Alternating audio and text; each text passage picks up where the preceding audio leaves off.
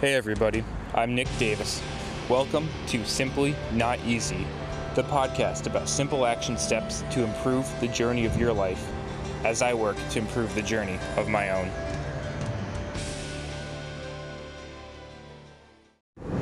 Hey, what's going on, everybody? Welcome back to Simply Not Easy. Hope everybody's having a fantastic day out there. Well, today being Sunday Sports Sunday, the last kind of trio, the last third of my leg on the road getting down to Texas. So as I keep going more south and south, uh, warmer and warmer, I'm going to get back up to a sport with a cold, cold heart. And so we're talking about hockey today, but not just ho- any position of hockey. We're talking about the hockey goalie. And this was um, inspired by Tuukka Rask, the goalie for the Boston Bruins. And they just, uh, again, being a being a Boston fan for all kind of New England sports, um, especially for basketball and football, but hockey as well for sure, without a doubt. Um, pretty inspirational what the Boston Bruins were able to do and really go on a 4-0 sweep, and a large part of that was due to Tuukka and his amazing goalkeeping abilities.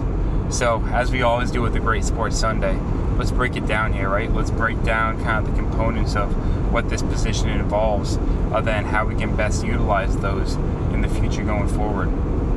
So, I mean, it's a crazy unique position that you've got to be. I mean, hockey in general, but especially as a goalkeeper, you've got to be trained starting out pretty young along the way, because there are certain body characteristics that are actually really important to have for this, especially with the hips. I mean, if you just watching a hockey goalie, they're down in that crouched position all the time. I mean, they're very, very rarely are they standing fully up because they've got to be ready. And I mean, if you watch the way, yes, they've got tons of bulky pads in them and everything, but watch the way their body moves and that their knees have to basically come to touching the whole time. And, you know, if you, so that requires a ton of internal rotation of the hip. And what happens with that is, you know, your body can, if you just like try and put one leg down with the knee down like that, your body, now again, me personally, I don't even have that range. But for some of us, we can put our knee down like that in that position and compensate through our upper spine, through our lower and mid spine through that, and kind of side bend and twist to get it down there.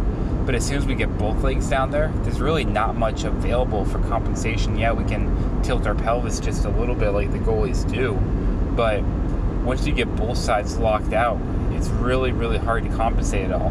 The same thing is true for overhead motion. So for when we go overhead with our arms, this is a little bit less related to the goalie position, but just in general as a concept, anytime that our arm, let's say our right arm, goes all the way above, elevates, our upper thoracic spine, those first two, sometimes three segments, have to extend, but they also rotate and side bend to the same direction. So on the right side, with the right hand going up, those first three thoracic segments extend and they rotate to the left and side bend to the right. Uh, sorry, they rotate to the right and side bend to the right.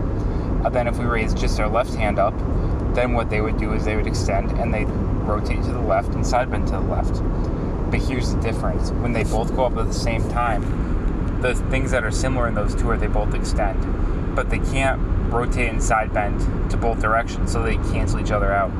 So that's what I mean by kind of locking out in that it's really tight in that area and that it requires full mobility of extension because otherwise you could compensate a little bit through the spinal mechanics of motion. And the reason I'm comparing it this way is because sometimes the shoulder is a little bit easier to understand because we move it around more than our hip in terms of out in space, not necessarily weight bearing on it. And the structure of the hip and the shoulder are fairly similar structures. So again, as we kind of do that deep internal rotation position of the hips to get the knees down, and the reason we get the knees down with those big pads are to be able to actually block the puck, which is the number one concern for the goalie. And so, you know, going forward with that, you don't have the hips internal rotation isn't quite at 90 degrees because of those thick pads. It's probably a little closer to 70 degrees or so of what they require, but still, that's considered um, larger than quote unquote normal anatomical range. But that's fine if you start training it young to develop that position. Um, but not everybody might have that, so it can present its challenges for sure. Other things that you need as a goalie for hockey, aside from um, sorry, aside from the mobility of the hips, which is extremely important, especially as you are kind of flex forward a lot, um, is you really need the agility.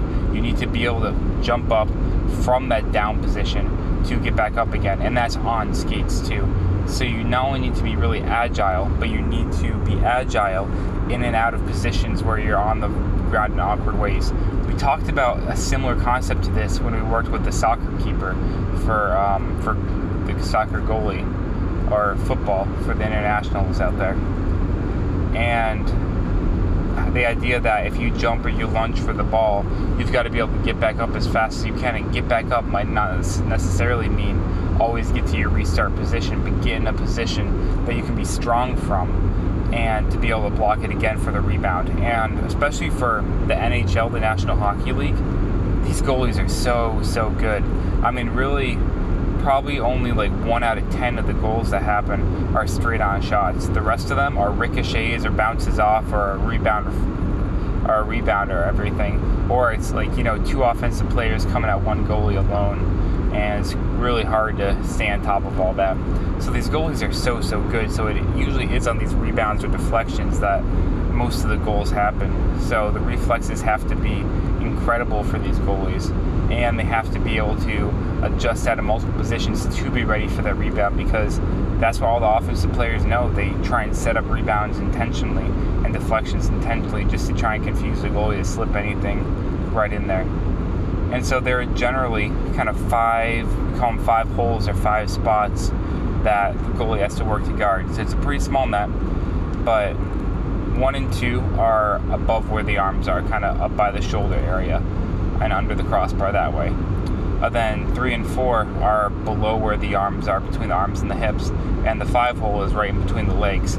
So at any time, those are the open positions the goalie's got to be able to block.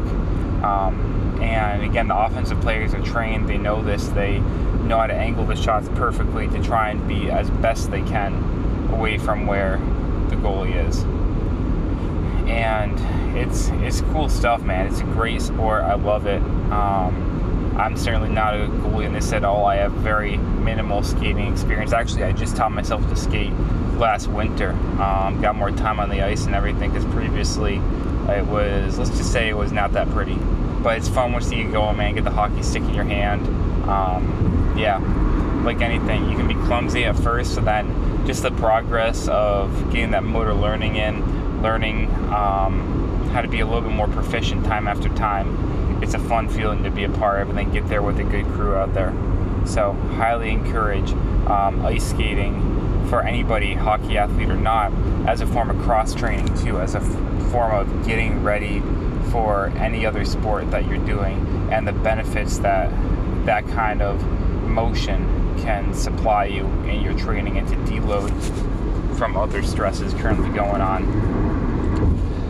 But like we said, we need crazy reflexes. We need to be able to get our body in the way to deflect off of that. But we also need to be able to get the um, our big mat to uh, grab the puck in air.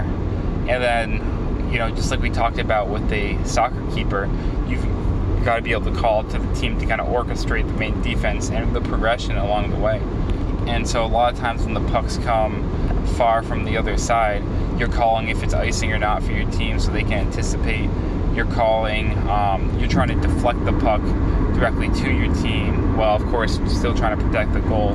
So, the better that you are as a goalie, the more you can kind of extend out of the goal just a little bit, just enough to give your team a little bit of that edge to prevent the other team from getting a possession. If you're a little shy, a little more hesitant, you're not as confident getting back in the goal really quickly, that can be harder because your team might need you out of the net for just a second to help them stabilize it. But of course, the primary concern is preventing that puck from getting in the area. And so, I mean, hockey is a fascinating sport. It's a very, very fast traveling sport. Um, and I think it's something that, one, I'm going to. Uh, I'm gonna miss the little bit of cold as I get down here for a Texas summer, so that kind of made me think about it. And huge Bruins fan, so really appreciate that. But it's just a fun sport to work within everything in training. So, what I, talking about some of our previous episodes with these primal movement patterns we do, I would train some of the goalies in some plyometric, quick explosive movements, getting up from the floor in different positions and working on reflexes and ter- positions that they're not as advantageous in so they can build up that agility and that quickness. And again, I'd work with them doing a lot of explosive type movements that at the end, you know, it's one thing to have a goalie, you know, train and do things well when they're rested for agility work. But what if, you know, you got them in the gym doing a lot of lifts, you got them banging out some clean and jerk explosive movements, some snatches. Snatches are perfect, literally like snatching up the puck. Um, I do it in a modified way where I wouldn't just be with a full bar, but I would be at a much lighter weight, even a slightly less emphasis on the legs, but still explosive through the legs, other than a single hand, either kettlebell or dumbbell snatch. And you could actually work to modify the, you know, a strict snatch is a certain angle and degree for unilateral, but you can modify it, kind of the overhead position by five degrees here and there to get them strong and stable in different positions, trying to pop out and stabilize through there. And then once they're all tired working through a workout circuit of fast intensity, that's when you get another portion of the training in for them where they're already fatigued.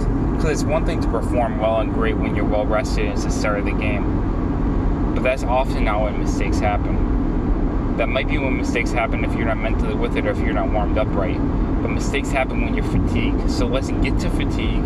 Let's train your body to be able to last longer from fatigue.